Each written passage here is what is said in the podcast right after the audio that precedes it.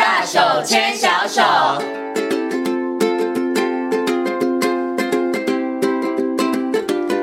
里是教育广播电台，您现在所收听到的节目呢是《遇见幸福幼儿园》，我是贤琴。接下来呢，在节目当中我们要进行的单元呢是“大手牵小手”。那么在今天的单元当中，很高兴的为大家邀请到的是实践大学家庭研究与儿童发展学系的王慧敏助理教授。呢，来到节目当中，跟所有的听众朋友、所有的爸爸妈妈呢来讨论一个我觉得非常重要的问题哦。因为呢，很多的爸爸妈妈在帮孩子呢挑选幼儿园的时候，会发现不同的幼儿园他们有标榜着。不同的学习方法，好，那但是爸爸妈妈，你们对于这些学习方法到底了不了解呢？而这些学习方法对于孩子日后的学习，甚至是学习态度，会不会产生一些影响呢？今天呢，就请这个王慧敏老师呢，在空中跟所有的听众朋友来做精彩的分享。首先呢，先跟我们的王老师问声好，Hello，王老师您好。呃，各位听众，大家好，先请好。嗯，老师，你有没有觉得现在爸爸妈妈很难为？因为放眼望去，真的幼儿园很多，不管是非营利啊，或是公幼啊，或是准公共啊，或是私立幼儿园，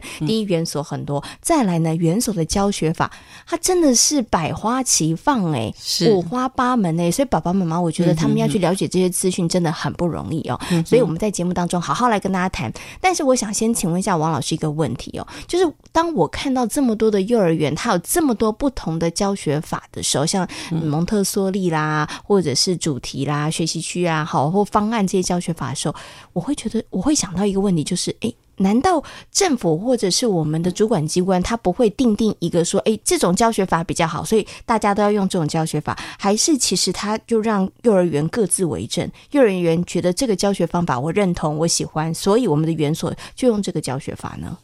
好。那我我想也的确哈，现在的爸爸妈妈哈，真的是在呃整个幼教的现场哈，呃，我们讲说，不管是教学法，或者是我们呃以学我们在学界谈的哈，就是教学取向或者是教学模式哈，现在也的确是真的非常的多元哈。那呃，在我们这么多元的教学取向或教学模式哈，那我们呃在。我们呃各县市都有一个呃所谓的基础评鉴，哈，那基础评鉴它其实它比较不会是从你是采采哪一种教学模式或教学法、教学取向来看，而是看你的呃，就是说在幼儿园它是不是以孩子为为本位的学习，哈，重视孩子本位，然后也强调的是全人发展，而不是只有读写算，哈，因为对，或者是说它是用游戏的方式进行，哈。那不是反复练习的啊，教学的方式。好，那也同时也强调的是，呃，老师跟孩子师生共构，或者是孩子跟孩子之间的一起去啊，建构所谓的能力或知识。通通常就是会比较以这个角度来看这个学校的啊，我们想说教学有没有符合我们所谓的呃幼教的理念？是好，那所以。呃，我我想爸爸妈妈可以可能哈，就是先去了解哈，像刚刚谈到的这个，那呃，如果基础评鉴不通过哈，大概哎，你也可以了解一下，他基础评鉴是哪一项没过，因为有一些可能是教学面的，有一些可能是呃教保行政面的，好，那怎么如何获得这样的讯息呢？就是我们在 呃我们的教育部哈的有个全国。啊，教保资讯网上面都有非常非常清楚的资讯，是、嗯、那上面包括了呃，刚刚讲到有关幼儿园的资讯，哈、嗯，那呃还有就是基础评鉴，嗯，好，哎，它的结果是。好，那哎，如果如果它有哎某个部分没有过的话，上面会哎会特别标明，对，会会呈现出来。嗯、那除此之外，就是啊、呃，我们现在在呃在呃幼儿园所推动的。啊，所谓不管是教学取向哈，那在上面都会有一些很精彩的啊，包括嗯呃文章也好，或者是资料也好，或者是呃很适合爸爸妈妈也可以去看的影片哈，包括像自由游戏的影片。那这这呃几年已经有蛮蛮丰富的影片在上面。那我觉得这个可以让爸爸妈妈去思考，就是呃从影片里边你。你可以去看看孩子如何那个能力的表现，嗯，好，为什么会有这么棒的能力表现？而且这个能力表现，呃，他可能是透过团体互动，好，然后一起去研究，一起去探究，而且是用游戏的方式去进行。嗯、那这个都是符合我们所谓的幼教的很重要的基本精神跟理念。嗯、那这个部分就是刚谈到的，这个可能就是一个最基础的。那至于是哪一种模式，因为每个人的喜好不一样，好，青菜萝卜，有的人可能比较偏好，哎，那那个比较。创意表现的，那有的可能就是希望孩子是那个规律性哈，稳定性很高的，那可能就会每个模式哈，可能呃培养出来的孩子还是会有一些些的差异。嗯，好，那所以爸爸妈妈还是先抓住那个学校他在刚刚谈到的，是不是幼儿为本位的学习，然后强调的是游戏为主，然后重视师生共构，孩子跟孩子一起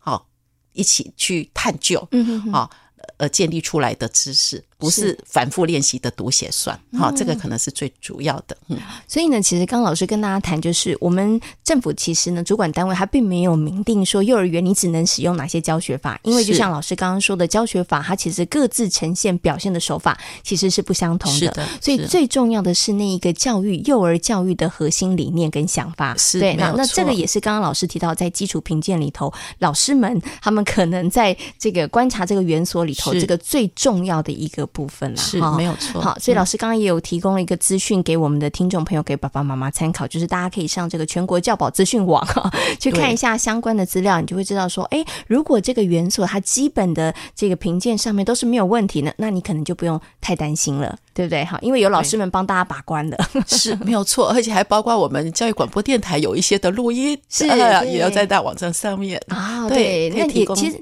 对，可以提供爸爸妈妈有更多的一些相关的资讯，对，可以。对，那可能都是来自专家、嗯、专业的哈、嗯、一些一些的呃建议，或者是专业的一些评论。嗯嗯嗯，OK，好。接下来我想请问一下王老师，就是啊，那刚刚你有提到这个核心的一个理念，所以其实他只要说他的教学方法符合这个核心理念的话，其实都没有问题。那可是不同的教学法对于孩子日后的学习来讲，会不会有影响啊？因为有些爸爸妈妈想说，哎，那我还我是不是要慎选？好，虽然。这些好像那个基本理念都差不多，但是是不是我选择学习区为主的会好一点，还是我选择这个主题教学为主的会好一点呢？对于孩子，比如说上了小学或者是国高中之后，对他们的学习的态度或者是习惯，会不会有一些影响呢？好，那诶，其实我们谈到哈，刚刚谈到，不管是学习区也好，或主题教学为主的学校。那诶，这两个哈，我我还是要先说明一下，呃，因为其实我们讲学习区是一般幼儿园教室的基本配备，嗯哼，那之所以会构成所谓学习区呃为主的教学取向，最主要还是看呃他的。作息表上面给孩子学习区的时间，那通常主题的幼儿园的话，他他可能学习区时间呃大概会有到至少四十分钟，好四十分钟左右，好，那因为这也是一个规定了，就是说要给孩子充裕的时间。那如果是叫学习区为主的，好这样的一个教学取向，他可能就不是四十分钟，他可能有一个多小时，甚至到一个半，让孩子很充裕的时间在学习区里边自由游戏。嗯，好，那。那接下来就是说，刚谈到了哈，那这样的一个不管是主题为取向的模式也好，或学习区为取向的模式，呃，孩子有没有什么不一样哈？那呃，刚讲到，如果是学习区为主的模式的话，因为他给孩子的时间很长，哈，比较充裕。那这个充裕，就是说，孩子他从探索，好、嗯、探索素材到探究，然后到诶发现了一些呃一些瓶颈，然后到。解决问题，嗯，他可能时间很长，所以培养出来的孩子哈，可能会有几个部分。首先，第一个，因为学习区我们嘛叫做是自我引导的游戏，是。那自我引导的游戏，首先它因为他是自我引导嘛，所以他是自选的，嗯，好，自选的，然后自我引导，他自选，我选的，比如说我选择要去盖积木，好，是自己选，那所以他基本上他要有想法，嗯，好，然后他也会经过我们所谓的。Plan do review 的过程，嗯、就是说，哎，我要去积木去玩，我计划去积木去玩，那我要玩什么？嗯，所以我要做计划。是，那我今天我可能要盖啊，比如说我要盖学校校门口。嗯、好，那所以那我可能会画设计图，嗯，然后我去建构，找素材去建构，然后透过这样的一个过程。然后，哎，盖好了之后，我可能拍照啊、嗯哦，或者是我把它画下来，然后也把，哎，中间我可能碰到了什么问题，比如说我一块积木不够，我可能拿两个小积木，然后刚好跟它一样长来代替。嗯，所以他在中间的过程，他可能就要呃学着问题解决。那甚至有时候，哎，他也会串联，比如说我盖学校的门口，嗯、你盖学校的的教室跟操场，那我们就串联起来，是变成一个完整的校园的。啊，积木结构，嗯、对对对。那所以在这样的一个过程当中，呃，因为我们刚刚讲到它是呃自由游戏，然后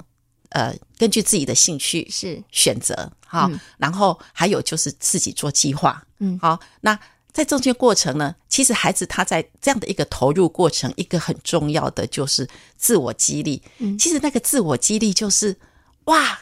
我完成了，哇，我好棒，嗯、哇。我接下来要挑战，那个东西完全是发自内在的这样的一个动机，所以他对孩子来讲的话，其实他一个很棒的一个呃能力的培养，哈，像刚刚讲的，他可能问题解决能力，哈，然后还有就是自我规划的能力，那还有就是呃。甚至与人合作的能力，嗯、那还有就是创意表现能力，这可能当中都会有。嗯、所以这个可能就是我们讲说学习区模式的孩子，哈，他这个部分可能就是一个很棒。那刚谈到就是说，因为他这中间的过程，他要比如说画设计图，然后他要把他中间的哈想法写下来，嗯，所以他可能会用一些图像，是或者是符号。那符号可能包括文字，嗯哼，所以他可能就会利用这些来做规划也好，嗯、来做记录也好。所以他其实在这整个过程当中，他其实已经把很多的读写能力运用进来。是，所以他不是那种呃对文字的运用。虽然我们有学前学前文字是我们叫叫做啊呃，呃非正式文字啊，嗯、就是就是它其实基本上来讲只是一个符号做记录，嗯、可是。这个对他来讲很重要，就是他知道文字的生活上意义，嗯、哼因为他是要拿来做记录的，是要拿来做沟通。因为沟通的原因，比如说，哎，我我画好了之后，我把它记录下来，我可能，哎，今天学习区结束，我把它，呃，时间结束，我把它贴张贴在那个区里边，嗯、然后我就可以拿来跟别人分享。嗯哼，好、哦，那这个就是一个很重要的沟通，文字的符号的沟通的。功能，所以对他来讲的话，这个就是文字跟呃所谓的意义化，嗯，连接就很强。所以那个包括主动性也好，学习的意义性也好，然后还有就是呃自我激励，或者是我们谈到不管是呃学习的赋赋权或赋能，好，那个 empowerment 就是赋予权利，因为他是自己去选择，是。我要做什么，我选择我的素材，嗯哼，好，然后还有就是。他最后的分享，嗯，好，分享包括呃图像符号的分享，或者是口语表达的分享。因为学习区结束还是会有跟大家分享介绍，所以他所带来的能力，我们其实有一个就是说幼儿自主、游戏为本、嗯、全人发展。哈，这个就是我们在学习区里边自由游戏的很重要好的三个重要的精神：幼儿自主，嗯哼，游戏为本。然后还有全人发展，所以全人发展是我们最终的目标。嗯，那也是希望带给孩子带得走的能力。是对，所以他会用工具，嗯哼，他会使用语言，他会知道要跟人家合作，嗯哼，而且他会发表表达。好、所以其实他也蛮符合我们我们呃在呃幼儿园课纲里边的六大核心素养。是，嘿，呃，觉察辨识啊，表达沟通啦，嗯、自主管理啦，哈、然后想象创造啦，好、哦，等等的。所以基本上来讲，我们可以说是叫殊途同归。嗯哼，还是回到就是说那个总那个模式，它的它的核心是什么？嗯哼，嘿，所以这个大概就是所谓的学习区模式。嗯，哈，它的最主要对孩子的呃，我们讲最大发展上或者学习上的能力上的帮助。